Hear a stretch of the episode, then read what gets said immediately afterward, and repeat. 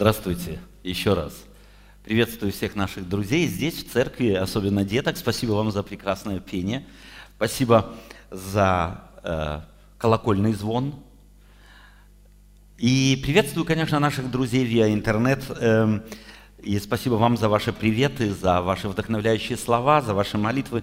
Конечно же, приятно быть связанным и жить в мире, в котором мы, находясь на невероятных расстояниях друг от друга, можем быть вместе. Сегодня у нас замечательная тема, как мне кажется, я в нее влюблен уже только потому, что она показывает нам наш характер, наш человеческий характер. На прошлой неделе в Америке открыт был музей в память жертвам 11 сентября 2001 года. Собственно говоря, память жертвам терроризма.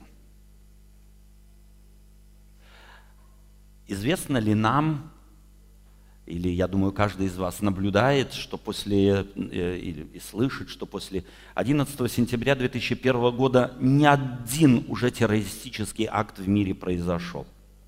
И всякий раз, когда случается что-то ужасное, когда умирают люди, невинные, безвинные люди, мы можем читать, слышать в прессе, что террористы, собственно говоря, их нельзя искать только в одном народе или в одной религии, или в одной нации.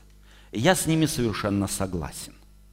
Потому что если мы смотрим на людей, то мы обнаруживаем, что где-то все мы немного террористы. Хотим мы того или нет. Так или иначе, мы с вами страдаем вот этим желанием где-то обратить внимание на самого себя – желанием обязательно чего-то достичь любым методом и способом, любой ценой. У меня как-то не так давно был, э, было переживание, мы э, с, э, в церкви праздновали с детками день рождения, и был мальчик, который, которому исполнилось 4 года, его поздравляли, пели ему Happy Birthday, э, свечки зажигали, он их гасил. И, конечно же, потом в конце концов э, рождественский торт. И вдруг, когда разделили всем детям торт, ему он начал плакать. Он начал плакать от того, что как всхлипывать так вот, и когда его стали спрашивать, что же случилось, он обидно так сказал, вот всем посмотрите, какие большие куски тортов достались, а мне маленький, а у меня день рождения.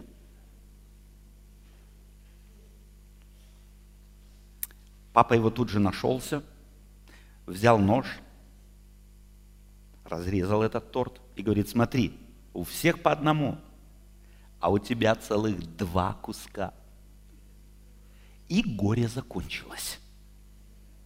В 4 года это еще помогает ребенку его успокоить. А вот если нам чего-то не достает, и мы думаем, нам обязательно надо так, как там, какими методами и способами мы этого достигаем? Назовите мне одно царство, одно государство в мире, э, как совокупность человеческого сосуществования, которое появилась бы в мире мирным путем. Чтобы государство какое-то появилось не вследствие того, что пришли воины, забрали, разделили, кого-то убили, кого-то в плен взяли, отправили, а потом праздновали победу. То, что мы немного террористы, говорит о том, что мы-то в любой стране, в любом государстве есть памятники террористам, Ульянову Ленину, или, допустим, каким-нибудь Щерсу, э, восстававшим во время царей, Пугачев. Как нас воспитывали? Нам ведь в детстве говорили, я родился в бывшем Советском Союзе, и там нас на этих людей ориентировали и говорили, что они герои. А кем они были для тех, против кого они боролись, у кого чего-то хотели забрать и забирали, убивали? У нас двойные стандарты. Нам мы осуждаем тех, кто сегодня ищет свободы, взрывает и так далее. Но тех вот мы их уважаем. Мы им памятники ставим. Мы говорим, что это хорошие были террористы. У нас разные взгляды, у нас двойные стандарты. Почему? Потому что немного каждый из нас в своей жизни так или иначе, может быть, не начнет отнимать чего-нибудь, но не додай мне, не додай мне э, чего-то, чего получил мой сослуживец. И я уже обижусь на начальника. Или нет? Мы немного все страдаем вот от этого террористического эгоизма. Иисус Христос – пришел в этот мир и начинает проповедовать о другом принципе других царств, то есть другого царства. Он сравнивая себя с царствами, которые были ему известны, в империи, в которой он жил, он говорит, что его царство приходит. Если мы читаем, допустим, Евангелие от Марка э, в первой главе, в 15 стихе мы, допустим, можем прочитать следующее. Иисус Христос приглашает людей и говорит, первая глава в Евангелии от Марка, 15 стих, и говоря, что исполнилось время и приблизилось Царствие Божие, покайтесь и веруйте в Евангелие. Он проповедует, приблизилось Царствие Божие. Иисус Христос дает этому царствию некую характеристику, непривычную для людей – вы можете мне сказать, было ли где-нибудь, когда-нибудь в истории народилось ли какое-нибудь царство, которое кем-то проповедовалось? провозглашалось, вот, придет Царство Небесное, а потом раз, и незаметно оно появилось. Я такого не знаю. А вот Иисус Христос, проповедуя, говорит, приблизилось Царство Небесное. Приблизилось, интересно, что вот это слово «приблизилось» в греческом языке, оно некое емкое такое слово, глагольная форма, которое показывает, что то царство, о котором проповедовал Иисус Христос, это царство не от мира сего. Иисус Христос любил повторять эту фразу «Мое царство не от мира сего». Мелькут Яхве. Наверное, она так э, говорил Иисус Христос, когда проповедовал о Царстве Небесном. Или Базиляя Теу на греческом языке. Царство, но небесное. Царство Божие, несравнимое ни с одним царством в этом мире. Что его характеризовало, это царство? Первое, когда Иисус Христос говорит «приблизилось», то, собственно говоря, можно было, и в законченной глагольной форме он проповедовал это, то можно было бы сказать, оно уже вошло в мир, оно движется. Первое, очень важно, это царство не имеет с этим миром, с царствами в этом мире ничего общего. Оно не от мира сего. Его характеристика совершенно другая. Оно радикально отличается от царств, от царств, которые когда-либо были до Иисуса Христа или после Иисуса Христа. Они ничем не изменились. Иисус Христос, интересно характеризуя эти, эти царства, говорит в Евангелии от Иоанна, мы можем прочитать в 10 главе, 8 э, стих, он говорит «все». Я читаю 8, 10 глава, 8 стих. «Все, сколько их не приходило предо мною, имеет в виду он царство, суть воры и разбойники». Суть воры и разбойники. Все цари, все полководцы, все, которые когда-либо создавали здесь, в этом мире царство, Иисус Христос, сравнивая себя с ними, говорит, они все воры и разбойники. И тот, кто в Библии так немного э, ориентируется, кто слышит библейский язык, тот услышал здесь, в этих словах, все они воры разбойники, и слово об, о сатане, что он отец лжи И что он пришел в этот мир, чтобы украсть, убить и погубить. Таким образом, Иисус Христос хочет сказать, что все царства этого мира от одного Отца. Фактически любое государство в этом мире, какое бы демократическое оно ни было – каким бы, какими бы влюбленными граждане в это царство не были, а очень часто как раз в царство диктаторское, в царство, где людей унижают, оскорбляют, там, кажется, граждане такого царства любят его превыше всего. Я сейчас вспоминаю о государстве Северной, о, о Северной Кореи. Там просто люди падают в обморок женщины, если они где-то вблизи своего великого руководителя находятся. И даже по телевизору его видя, женщина начинает плакать и падать в обморок, кланяться и молиться на него. Понятно? Что издалека, смотря на такое государство, мы говорим, такая любовь, она нечистая, такая любовь, она запачканная. Явно людей, людей либо ослепили, э, либо их заставляют вести себя так патриотически, как они себя ведут.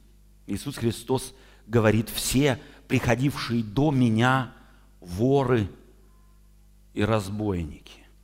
Мое царство не от мира сего.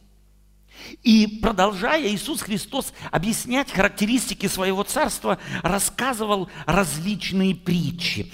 И некоторые из них я, хотел бы сегодня с вами вспомнить. Допустим, одна притча мне особенно нравится, когда Иисус Христос спрашивает, чему подоблю Царство Небесное, и говорит, Царство Небесное можно сравнить с женщиной, которая берет закваску и кладет в три меры муки. Вам когда-нибудь мужчины в первую очередь. Я с определенным умыслом спрашиваю это. Приходилось иметь дело с тестом заквашенным. На меня мужчины смотрят и э, чуть-чуть так качает, я понимаю, что нет.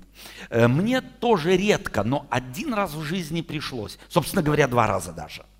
Первый раз мама, э, у нас было много в семье, мама заквасила тесто, хотела спечь, естественно, вкусные пироги, но ей нужно было отправиться в город. Мы жили на окраине, и она попросила меня, я уже подрос, мне было так лет восемь, она говорит, Отто, пожалуйста, я вот здесь вот поставила в теплом месте тесто, заквасила его, а ты, пожалуйста, смотри, чтобы оно не сбежало у меня.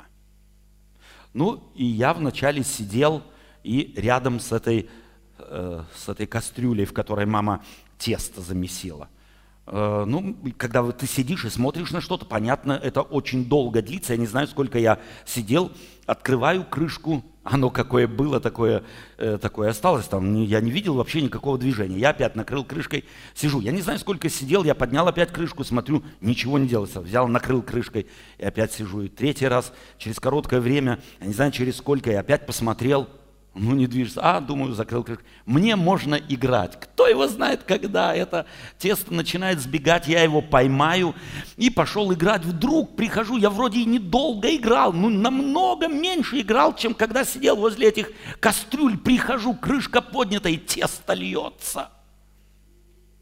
Хорошо, я в этот момент вспомнил, что мама сказала, иди помой руки, прежде чем тесто месить вниз. Я побежал, помыл руки, пришел, тесто месил вниз, накрыл крышкой и сижу, жду. Открываю, все так же. Открываю в третий раз, все так же. Опять пошел играть, прихожу. Но я, правда, чуть раньше пришел, смотрю, уже крышка поднимается, и сейчас тесто пойдет через край. Это мой опыт с квашеным тестом. Я в восторге от Иисуса Христа, как Он показывает одну из характеристик Царства Небесное. Первая характеристика, оно не от мира сего, оно приходит извне, оно приходит из-за пределов этого мира и вторгается в этот мир. Но не так, как строят царство здесь воры и разбойники, оно приходит как вскисающее тесто. Ты можешь сидеть смотреть на него и не заметить, как оно начинает расти. У меня еще другой случай был с квашеным тестом. Это были 60-е годы. Я ходил в первый класс, и э, нам приходилось стоять за всем в очередь. За сахаром в очередь, за мукой в очередь, за хлебом в очередь, собственно говоря, за всем. Я думаю, что э, люди моего возраста знают, что это такое. Детки, я и не хочу, чтобы вы когда-нибудь это знали. Нам приходилось стоять в очередь. По несколько часов с утра пораньше занимать очередь. И вот я пришел в магазин, чтобы купить хлеба нам объявили, что хлеба не будет. Привезли вместо хлеба тесто. Потому что пекарный завод сломался, э, электричества не было, мы, то, мы это чувствовали у нас дома, то включали, то выключали электричество, что-то на подстанции случилось. И нам вместо хлеба продавали тесто. Я побежал домой, принес ведро, и продавщица отрезала мне тесто, положила в ведро, и почему-то предложила накрыть газетой. И говорит, беги домой. Ну, я думаю, что бежать? Что бежать с тестом-то? Никуда оно не денется. Я потихонечку пошел домой. Здесь цветочек, там цветочек, здесь с другом встретился, там с другом. Вдруг смотрю, тесто начинает, начинает сбегать. Я, я его, э, прошу прощения, я его начинаю месить вниз, а оно не хочет там оставаться. Ты ничего не можешь с ним сделать, ты не можешь его остановить. Мне нравится этот образ Царства Небесного. Иисус Христос характеризует его как совершенно изумительное явление – Женщинам я, конечно, ничего нового не рассказал, но для меня это было совершенно, когда я читаю эту притчу, совершенно изумительным образом. Иисус Христос говорит, я начинаю понимать, что это царство на самом деле не от мира сего. Потому что тогда, когда Иисус Христос проповедовал и говорил, приблизилось, греческий язык позволяет сказать, оно пришло, оно здесь, потому что Иисус Христос пришел в этот мир, оно явилось, то многие люди спрашивали, где? Где? Как я спрашивал, когда смотрел на тесто, мама, ты что сказала? Оно движется, оно никак не движется. Оно ну, никак не движется. Я смотрел, стоял, глядел, ничего. Иисус Христос хотел, хотел сказать, что если ты будешь искать примет движения, роста, распространения этого Царства Небесного, то ты, скорее всего, не увидишь этого. Но постфактумом, оглядываясь назад, оглядываясь в прошлое, мы сегодня можем сказать, что с пришествием Иисуса Христа, хотя еще и не наступило Царство Небесное материально, новый мир еще не пришел в этот, в этот наш мир, но, но мы видим, как многое изменилось. Мы уже вспоминали с вами изменения, которые принесло в этот мир христианство через проповедь апостолов Иисуса Христа и Евангелия. Вспомните о положении женщины в Средневековье и сегодня. У нас даже есть права детей. Их никогда не было. К детям вообще до, собственно говоря, конца 19-го, начала 20-го столетия не относились как к чему-то драгоценному. Дети – это было что-то наподобие пластилина. На них смотрели как на что-то не готовое. Готовыми они будут только тогда, когда они будут ростом с папой или с мамой и смогут минимум делать все то, что делает папа и мама. Детей могли просто так убить. Интересно, что сегодня, в 21 веке, в Индии, в деревнях, если в семье родилась первая девочка, то у нее шанс еще есть вырасти и выжить. Но если вторая, то ее шанс 50 на 50. А если третья без мальчика родилась девочка, то ее сегодня, в 21 веке, просто убивают а две тысячи лет тому назад. Вспомните слова древнего пророка, который описывает появление Израиля и сравнивает ее с новорожденной девочкой, брошенной на мусорную свалку, которую никто не интересовал. Иисус Христос э, через пророков говорит, ты лежала в кровях твоих, и я нашел тебя, я солью оттер тебя, я опеленал тебя, я вырастил тебя, ты стала красавицей. Это была практика той жизни, того времени, когда жил Иисус Христос и древние пророки. Царство Небесное, Евангелие изменило мир и изменило его в положительную сторону. Конечно, есть масса невероятно ужасных вещей в нашем мире. Смерть, у нас от болезней страшных, от войн, от взрывов, от конфликтов. Много в этом мире зла, потому что мир этот во зле лежит, так говорит другой пророк. Но и вместе с тем даже этот злой мир, не измененный еще последней творческой силой, вторжением творческой силой Божией, он стал добрей по сравнению с тем миром, когда жил Иисус Христос, когда жили апостолы – или в позднейшие века. Евангелие меняет мир. Незаметно. Но мы видим это только оглядываясь назад. Или другой образ Иисуса Христа, он говорит, Царство Небесное подобно горчичному зерну, брошенному в землю. Кому из вас приходилось видеть горчичное зерно? Приходилось кому-то? Ну, очень маленькое зернышко. Тут кто-то поднимает руки. Очень маленькое зерно. И вот представьте себе, что Иисус Христос рассказывал людям. Ведь Иисус Христос жил в то время, когда, собственно говоря, общество было аграрным. То есть оно жило только за счет того, что выращивалось. Индустрии как таковой не существовало. То есть никто не строил заводов, никто не строил автомобилей, станков каких-то, самолетов, кораблей или еще чего-нибудь. То есть люди жили на селе, люди обрабатывали землю. И вот для этих людей этот образ Царства Небесного был абсолютно понятен. Представьте себе, вы весной проходите здесь где-нибудь в Ассенберге полями. И видите вспаханное поле, бурое вспаханное поле. У нас не чернозем. И кто-то говорит вам, что это поле засеяно пшеницей. А вы тому, кто говорит вам, что это поле засеяно пшеницей, не поверите. Трудно вам будет удостовериться, что именно на самом деле на этом поле посеяна пшеница. Я думаю, нетрудно. Достаточно будет поковыряться немного в земле, и вы рано или поздно найдете зернышки пшеницы. А вот представьте себе, что на этом же поле посеяли горчицу, горчичные зерна. И вам говорят, на этом поле засеяны горчичные зерна а вы не верите. Сможет вам тот, кто вас уверял в том, что на этом поле посеяны горчичные зерна, убедить в том, что там посеяны горчичные зерна? Вы сами сможете убедиться. Сколько бы вы ни рылись, уверяю вас, вы подтверждение тому, что на этом поле посеяны горчичные зерна, не найдете. Вам придется ждать, вам придется долго ждать, пока появятся первые побеги. Царство небесное, подобно зерну горчичному, брошенному в землю.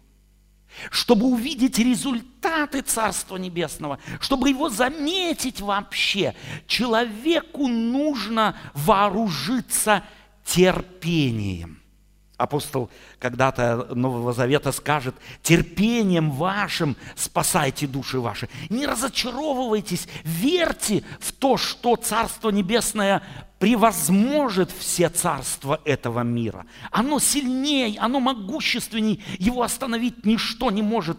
Но характеристика его, оно не от мира сего. А потому по приметам царств нам привычных, мы его никак не можем обнаружить. Нам нужно позволить Христу, Его Духу изменить критерии поиска этого Царства Небесного. Плюс – если мы дети, если мы подданы этого царства, этого царства Небесного, то в этом Царстве Небесном функционируют и совершенно другие принципы, поведенческие, морально-нравственные принципы.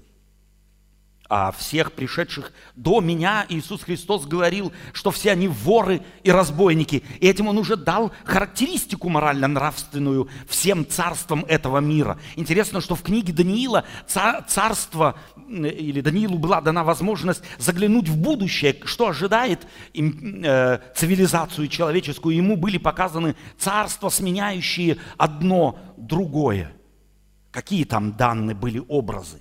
образы ужасных зверей, львов, пантер, какого-то чудища с железными зубами и железными когтями, которое попирает все и, и не может насладиться кровожадное. Вот они, характеристики этих царств. Иисус Христос даже, собственно говоря, глядя на них, несколько лестно отзывается от них, о них по сравнению с тем, каким эти царства были показаны Даниилу.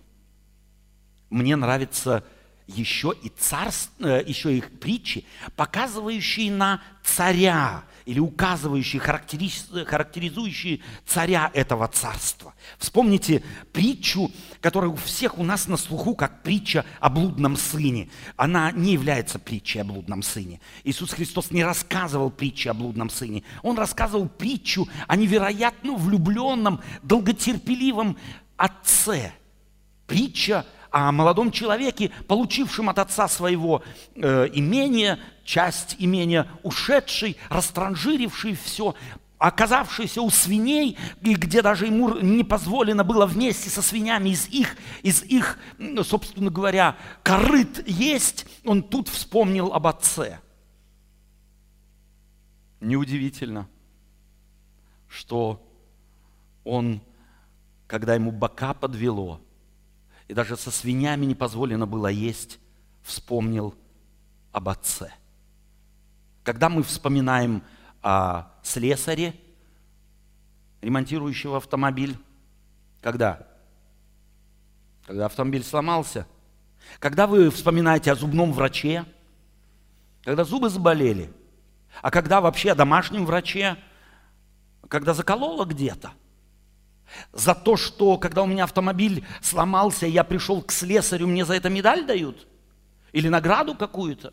А если зубы заболели, я прихожу к зубному врачу, мне тоже говорят, какой ты молодец, хорошо сориентировался. Или если заболело где-то, закололи бока, к врачу пришел. То, что молодой человек, будучи у свиней, не имея что поесть, вспомнил об отце, не является заслугой, абсолютно никакой заслугой. Это так естественно. И вот Иисус Христос хочет показать, что Царство Небесного от природы своей, возврата к Отцу своему, люди, собственно говоря, не склонны искать. Это характеристика людей. Но характеристика царя этого царства, она восторгает. Когда еще сын был далеко, рассказывает Иисус Христос, то отец его увидел его, побежал навстречу. И вы знаете, я делал неоднократно эксперимент с этой притчей именно вот в этом месте. Я как-то преподавал в Институте усовершенствования учителей. В 90-е годы передо мной сидели учителя, получившие образование в атеистической стране, в атеистических высших учебных заведениях, которые в Бога не верили, и понятно, что им евангельские истории были до деталей неизвестны. Кто-то где-то читал украдкой, что-то было известно. И вот я делал с ними эксперименты, я эту притчу рассказывал им и вот до этого момента, когда говорится об отце, бегущем навстречу своему сыну и останавливал их и спрашивал. А теперь вот давайте вы попробуйте эту притчу дорассказать. У всех у нас же есть логика, мы знаем, как функционирует человеческая психология, мы знаем, как должно бы в архаичном обществе, в патриархальном обществе вести себя э, блудному сыну и, и отцу. Расскажите эту притчу, как бы вы ее рассказали. Я этот эксперимент делал неоднократно. И ни разу никто не предложил варианта, предложенного Христом. Иисус Христос через эту притчу хочет сломать стереотипы представления о Царстве Небесном. Не сын бежит навстречу отцу, что должно бы ожидать по логике вещей, а отец к сыну. И не сын падает на шею отцу, как стоило бы ожидать по логике вещей. Провинившийся бросается в ноги, э, так сказать, тому, кого просит прощения. Нет, наоборот, отец бежит навстречу сыну и падает на шею сыну. И не сын целует отца, а отец сына. А потом если кто-то знает эту притчу, тот помнит, что здесь Иисус Христос встраивает еще одну антилогичный момент, где Он говорит, и Сын в этот момент, самый в тот момент, когда Отец его обнимает, целует, говорит, стоп, папа. Я согрешил пред небом и пред тобой и недостоин называться сыном твоим. Какой абсурд! Отец показал ему, что любит. Отец показал ему, что принял. Потому что в архаичном мире, в мире патриархальном, э, в мире, в котором жил Иисус Христос, не целовали кого попало. Детей, самое, собственно говоря, распространенный поцелуй в щечку, или родственники, друзья, не целовали чужих людей. Того, кто приходил устроиться на работу ради работы, потенциального паденщика никто не целовал, к нему держали дистанцию. Иисус Христос хочет, чтобы мы поняли, Царство Небесное, Царство, которое принес Иисус Христос в наш мир, совершенно другое. И эти притчи слушали апостолы.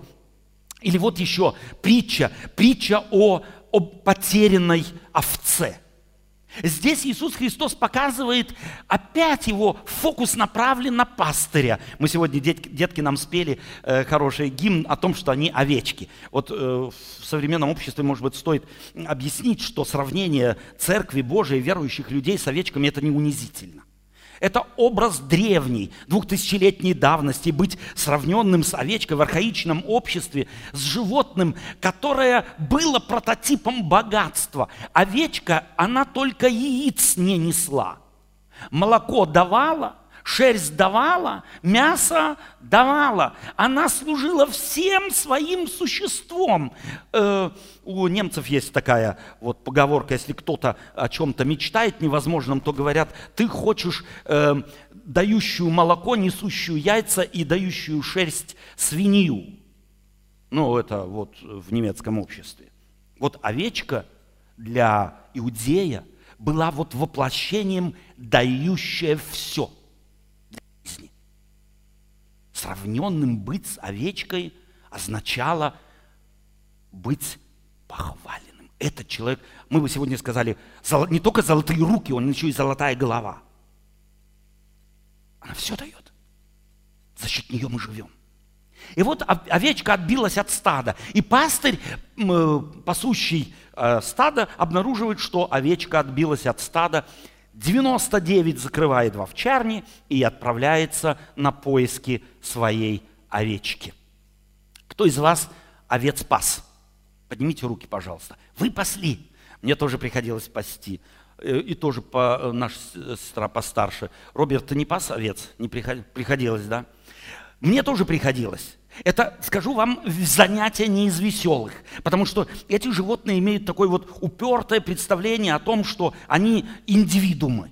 Вот мне нравится Иисус Христос умел сравнивать людей. Они, каждый рассыпается, и каждому нужно свое. Здесь пастырь должен глаз да глаз иметь, чтобы, так сказать, не потерялась. Ну вот одна не доглядел, пастор, убеж... пастырь убежала. И он отправляется на поиски. И Иисус Христос рассказывает, что он нашед ее, взял ее на плечи свои и принес в загон.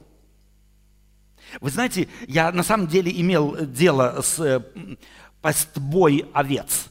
И в том месте, где я жил до 11 года жизни, э, были и другие пастыри или э, пастухи, которые пасли овец. У них овцы отбивались от стада, у меня отбивались овцы, овца от стада. Но я ни одну нашет не любил. Я был зол на эту овцу, которая отбилась от стада и заставляла меня ходить ее искать. При самом добром расположении духа я хватал ее за шерсть и волоком тащил домой. Мысли о том, чтобы положить себе на плечи, у меня не появлялось.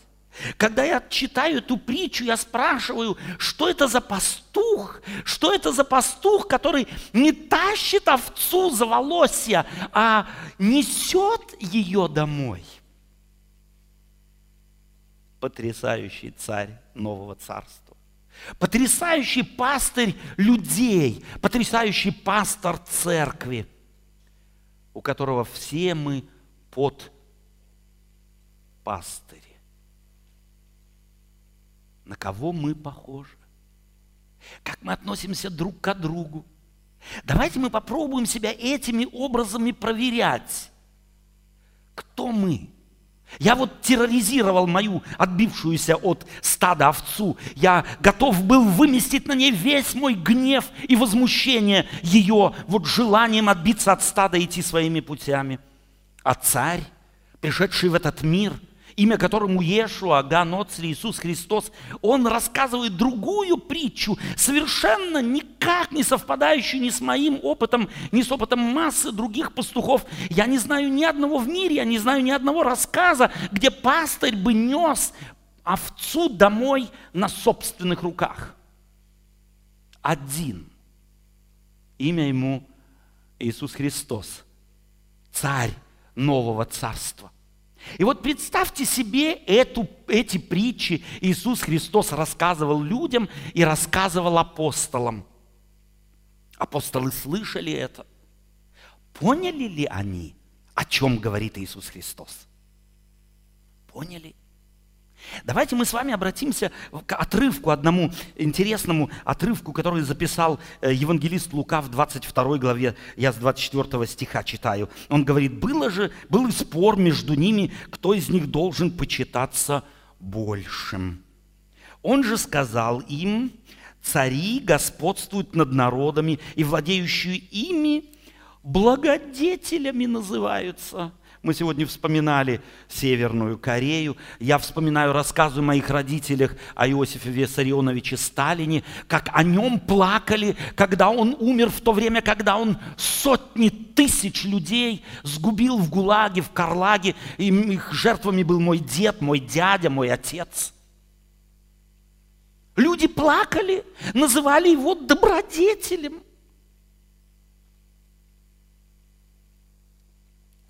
И потом, продолжая, Иисус Христос говорит, а вы не так. Но кто из вас больше? Будь как меньший. И начальствующий, как служащий. Чувствуете, что делает Иисус Христос? Он начинает объяснять принципы, морально-нравственные принципы нашего, Его принесшего, принесенного им в этот мир царства. Царство, в которое мы вошли через крещение. Он говорит, у вас да не будет, да не будет так. Но тот, кто у вас одаренней, кто из вас больше, тот да будет всем как, как слуга. Он ставит пирамиду иерархии с ног на голову. Он начинает объяснять принципы, как функционирует царство, которое он принес с собой в этот мир – Ибо кто больше, кто больше, спрашивает Иисус Христос, возлежащий или служащий? Не возлежащий ли? Я думаю, что не стоит объяснять эти слова. А? Тот, кто по ресторану ходит и спрашивает вам что, и вам что, заказать, принести, унести, кто больше? Тот, кто за столами сидит или тот, кто от стола к столу бегает и обслуживает? Кто больше? Понятно, сидящие за столами. Их обслуживают. А Иисус Христос говорит, а я среди вас как кто? Как служащий. Иисус Христос, царь нового мира, относится к людям как служащий. Знаете, какой курьез получился с апостолами? Мы только что спросили вас, друг друга, самого себя. Я спросил, а поняли ли они притчи и суть того, о чем говорит Иисус Христос, рассказывая им о своем царстве? Вспомните, когда Иисус Христос последний раз сидел и праздновал Пасху со своими учениками, и начиная омывать ноги своим ученикам, подошел к Петру. Что сказал Петр? «Не умоешь ног моих вовек». Какие у него стереотипы еще были в голове?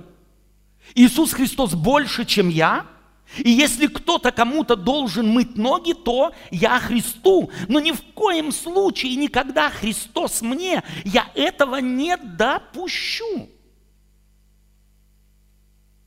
Понял он принцип Царства Небесного? И если Петр не понял, можем ли мы быть уверены, что мы поняли принцип Царства Небесного? И дальше Иисус Христос говорит – И я завещаю вам, как завещал мне Отец мой, царство.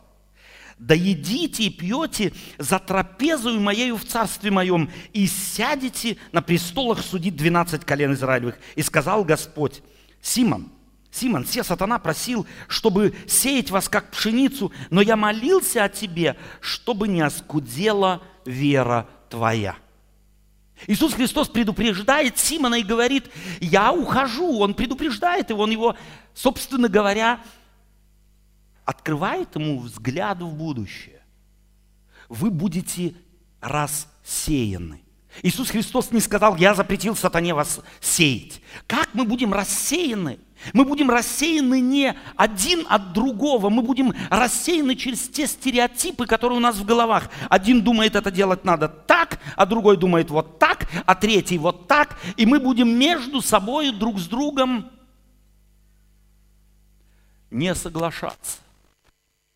Сможем мы это разногласия, эти несогласия решать принципом Царства Небесного, кто из вас больше, да будет всем слугою, или мы все-таки возьмем и принципом разбойников и воров начнем решать конфликты в семье или в церкви или в обществе? Каким способом и методом? Здесь обнаруживается, принадлежу ли я к Царству Небесному или нет. Могу ли идти путем, которым шел Иисус Христос, путем кинозиса, путем унижения, путем крайнего унижения, готовности служить низшим, будучи высшим? Царство Небесное, оно особого характера. И потом Потом Иисус Христос говорит, э, я читаю стих э, 34, и он сказал, говорю тебе, Петр, да, Петр здесь клянется и говорит, Господи, я с тобой в темницу и на смерть иду. Но Иисус Христос предупреждает его и говорит, петух сегодня, э, нежели, прежде нежели один раз пропоет, ты трижды отречешься от меня. И сказал им, когда я э, посылал вас без мешка и без сумы, и без обуви, имели ли вы в чем-нибудь нужду? Ответ их был нет. Когда вы были со мной, у вас в чем-нибудь был недостаток? Нет, говорят они. И тогда Иисус Христос говорит, а теперь, а теперь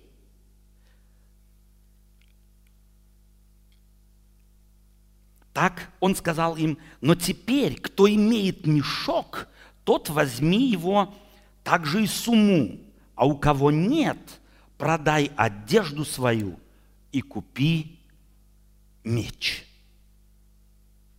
Что говорит Иисус Христос ученикам? Что Он все забыл, что Он им объяснял о Царстве Небесном? Что он зря въезжал в Иерусалим не на коне военном, а на осле, по доброй традиции еврейских, иудейских царей, которые въезжали в столицу не на коне военном, а на осле, как символ служения – Забыл все это Иисус Христос и теперь начинает объявлять войну кому-то. Вы знаете, Иисус Христос здесь говорит так, как говорили раввины. Он говорит здесь с учениками своими так, как говорил с молодым человеком, богатым, пришедшим, пришедшим к нему и спросившим ему, что мне сделать, чтобы спастись. Иисус Христос говорит ему, соблюди заповеди. И каждый из нас знает, что Иисус Христос, сказав ему это, провоцировал его. Провоцировал его на диалог, чтобы войти с ним в разговор и объяснить ему принципы Царства Небесного. И молодой человек, отвечая, входит в диалог, говорит, все соблюл я от юности моей. Тогда Иисус Христос говорит ему, тогда пойди, раздай имение твое, э, продай имение твое, раздай нищим. И что говорится об этом молодом человеке? Он ушел с печалью. Чего хотел Иисус Христос? Знал Иисус Христос, что Он от Него сейчас требует чего-то, чего молодой человек с чем не справится вообще? Знал или нет? Конечно же, знал. Почему же Он сказал это? Потому что Иисус Христос все еще хотел продления диалога. Он хотел, поставив его перед фактом его неспособности – доказать и показать, что он принципы Царства Небесного понял и практикует, обратился бы к Иисусу Христу и сказал бы, Господи, ну не могу я, вот, вот этого не могу, много я в жизни смог, но вот это, это такая задача, которую, из которой я справиться не могу, помоги мне. Вместо этого он уходит с печалью. Точно так же и здесь Иисус Христос ученикам своим, а, объясняя им принципы Царства Небесного, ожидал и хочет показать здесь им самим. Они позже вспомнят, и Лука запишет это, что они не поняли Царства Небесного. Иисус Христос говорит, продайте, что имеете, и купите меч. Что они говорят? Ответ, у нас есть два. Иисус Христос говорит, довольно. Иисус Христос не сказал, мало. Надо 200, 2200, 2 миллиона мечей. Мы соберем армию, мы будем воевать, мы восстановим наше царство. Нет, два меча, с ними можно воевать? Иисус Христос хочет диалога с учениками, но они это поняли буквально и припасли с собой мечи. Лука красиво рассказывает эту историю дальше. Так, после этого Иисус Христос вроде не обращает внимания, они отправляются на Илионскую гору. И когда начинает все развиваться так, что ясно становится, что Иисуса Христа арестуют, и все вывалится из рук, все пойдет таким путем, на который не настроены ученики. Они все еще ждут, что Иисус Христос ударит так последний момент, что все разлетятся, все разбегутся, Его царство вдруг расцветет, как неожиданный, как феникс из пепла. Ничего не происходит – и что делают ученики? Подбегает один к Иисусу Христу и говорит, что, может быть, ударить мечами? И один размахивается и ударяет мечом и отсекает правое ухо раба первосвященнического. Представьте себе эту историю. Иисус Христос арестовывается.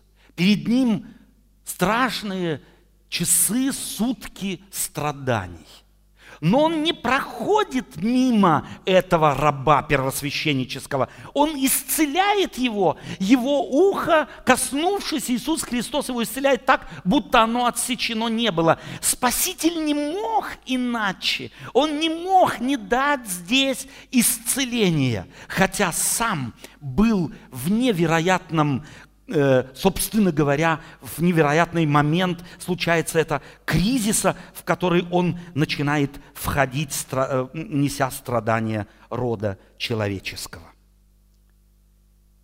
Иисус Христос показывает, каково его царство.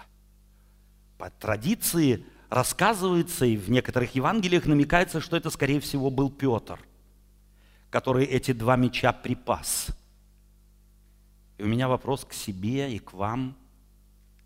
А мы, ходя по миру, не ходим с мечами за пазухой, не ходим с мечами в голове, не ходим с мечами в сердце, не хотим отомстить унижающим нас и оскорбляющим нас. Не учил ли Иисус Христос молиться за унижающих и оскорбляющих и даже за врагов? С какими, чем наполнены наши руки. За что мы держимся в нашем мире, живя здесь, будучи христианами. Что является тем орудием, которое, которое мы чаще всего применяем для решения конфликтов? И готовы ли мы в семьях наших, в церквах наших построить Царство Небесное по прообразу главного его архитектора Иисуса Христа? Я думаю, что каждый из нас знает, о чем я говорю. Сколько мечей у тебя? Как ты живешь? На что настроен? Иисус Христос несет свое царство. Царство это, оно вначале поселяется в голове. В Библии говорится сердце, в сердце. И поселившись в сердце, меняет нас. А изменившись этим духом Царства Небесного, мы на самом деле начнем применять другие методы и способы решения конфликтов. Мы станем потихоньку походить на нашего царя и Господа Иисуса Христа. Хотите ли вы этого? Это возможно только тогда, когда мы глубоко этого пожелаем, как того пожелали апостолы, как того желали тысячи, миллионы христиан всех веков и, конечно же, каждый из нас. Нам только нужно постичь особенность характера Царства Небесного. Мечам там делать нечего. Аминь. Ото, спасибо тебе за эту тему, как ты ее подал. И э, я так понял, что по идее, надо было бы эту тему на две части разделить, потому что 45 э, минут просто не хватило для того, чтобы полностью раскрыть ее. Но, может быть, это и не так страшно. Я думаю, что э, э, как здесь в Вассенберге, так и на местах, где слушали нас, слушали тебя, можно и дома еще раз открыть Библию, прочитать это все и размышлять над этим. Ты начал с того, что э, сказал, э, я где-то террорист. Я имею в виду я, да. себя имею в виду, да. да. вот с обидой какой-то начал вроде бы, да, что э, каждый из нас в какой-то степени является террористом, и ты охарактеризовал это таким образом, что сказал, что когда я пытаюсь достигнуть своей цели во что бы то ни стало и достигаю этой цели, то я в этом смысле могу оказаться как бы террористом. Да. да? Ты тоже да. к ним относишься? Я отношусь к ним, э, без сомнения. Каждый человек в этот мир приходящий э, обнаруживает, собственно говоря, эти, э, в себе эту тенденцию. Один больше, другой меньше. Агрессивность, э, желание во что бы то ни стало добиваться любыми методами, я здесь подчеркиваю, любыми методами и способами своей цели. Это, между прочим, сегодня модно. Ходить по головам, ходить по, по телам, как по лестнице. Это сегодня пропагандируется везде.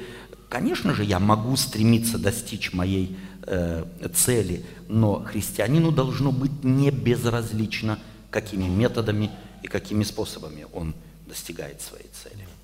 Спасибо. Э, Царство Небесное Иисус Христос э, сказал, приблизилось, оно вошло в этот мир. Э, никто до этого об этом не говорил, никто так не проповедовал, только Иисус Христос и мог вообще-то сказать да. об этом, потому что это было Его царство и так далее. Как тогда понять, если Христос говорит, Царство Небесное приблизилось, Царство Небесное вошло в этот мир, а с другой стороны Он говорит в молитве «Отче наш», молитесь так, да, да придет Царствие Твое. Угу. Как понять оно пришло, приблизилось, и в то же время молиться, чтобы оно пришло. Да. Э, дело в том, что э, вот этот глагол «приблизилось Царство Небесное» предполагает незаконченную форму движения этого Царства.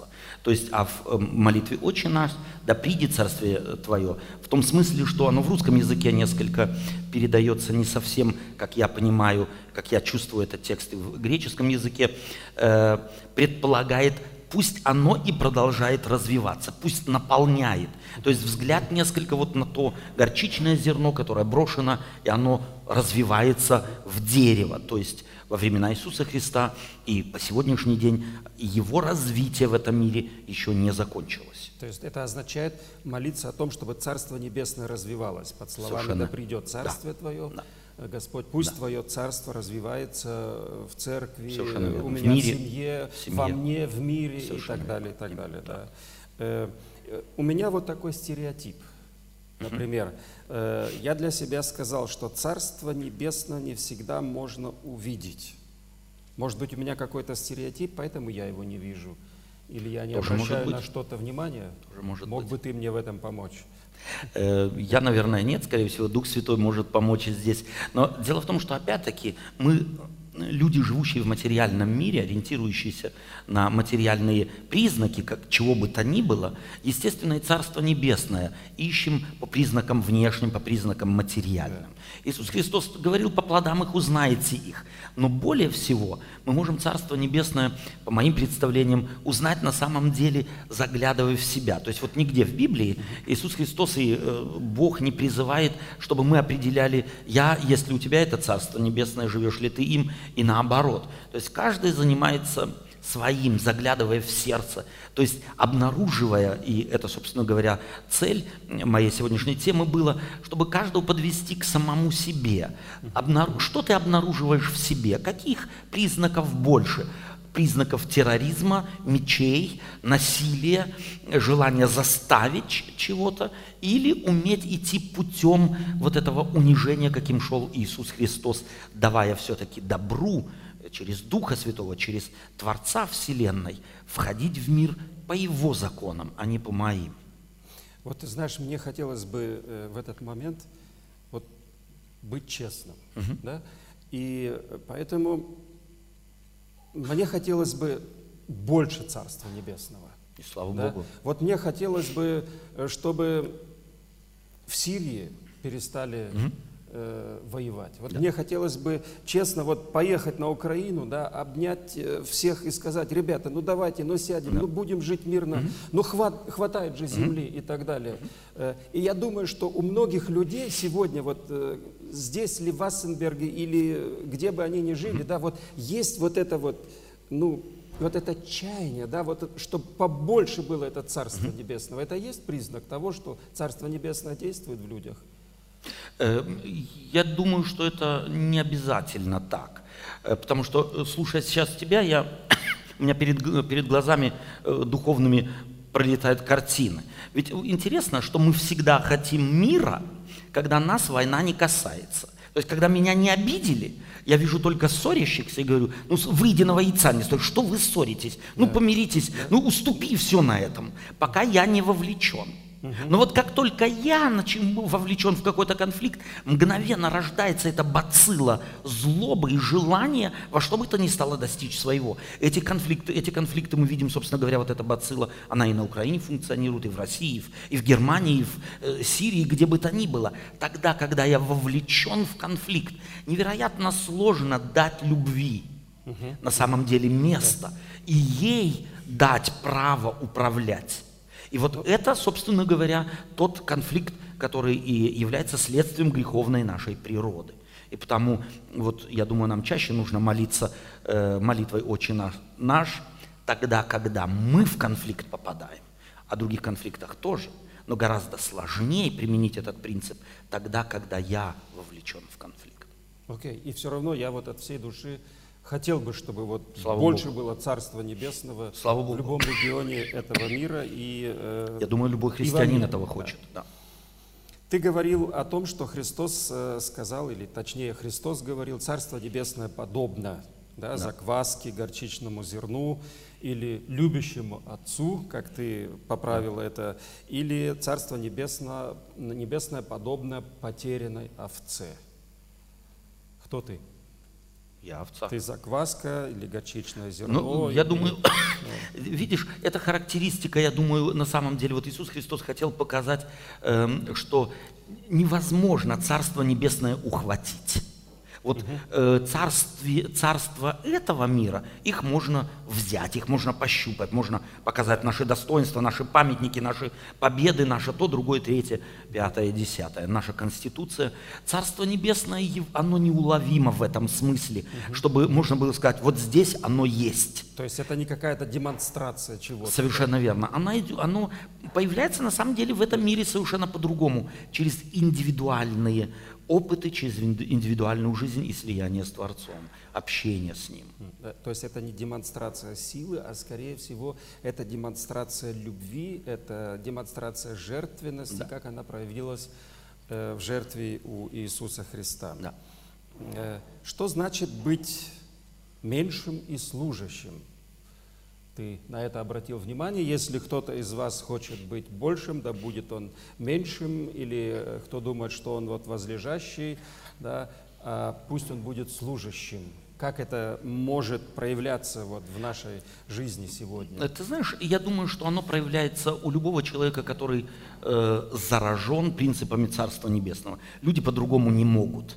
То есть тот, кто стал уже подданным Царства Небесного, ему, его не надо заставлять. Вот интересно, что идти таким путем заставить можно, но счастье оно не принесет. Оно ведь угу. только тогда делает счастливым человека, когда у него есть потребность, кем бы я ни был, смотреть, как же я могу послужить окружающим мне, меня людям и чем. Потребность внутренняя.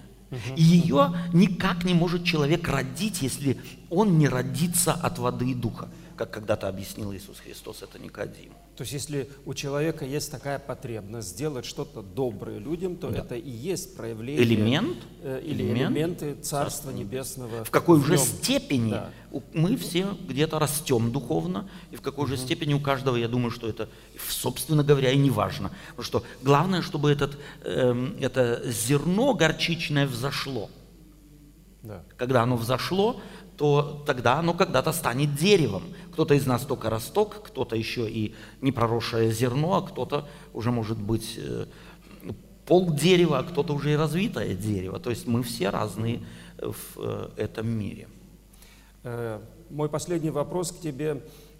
Что бы ты мог посоветовать всем тем, кто слушает нас здесь, в этой церкви, или слушают в России, или в Беларуси, или на Украине, или, может быть, э, и в других местах, э, что бы ты посоветовал им, как можно строить сегодня Царство Небесное? Я думаю, что строить его можно самыми, что ни на есть, мелочами. Это подарок э, мужчинам не забывать жене подарить цветы, может быть, угу. не забывать хвалить детей наших, любить их. Э, уважать старых людей. Именно на самом деле, чтобы эта потребность была, помочь, э, где э, есть необходимость. На самом деле, это самые обыкновенные, обыденные, на первый взгляд, вещи. Не нечто великое, а на самом деле простое, повседневное, естественное. В быту, на работе, на остановке, в очереди, где бы я ни находился. Быть пропитанным принципами Царства Небесного. Уметь уступить, уметь поддержать, уметь вдохновить, уметь внести радость в жизнь. То есть это самое обыкновенное, самое такое вот простое, обычное, да. Да, проявлять его по отношению да. э, к моему ближнему, окружающим меня жизни, людям. к окружающим меня людям. Э, Ота, огромное тебе спасибо Не за, что. за то, что ты э, объяснил эту тему, за то, что ты ответил на эти вопросы.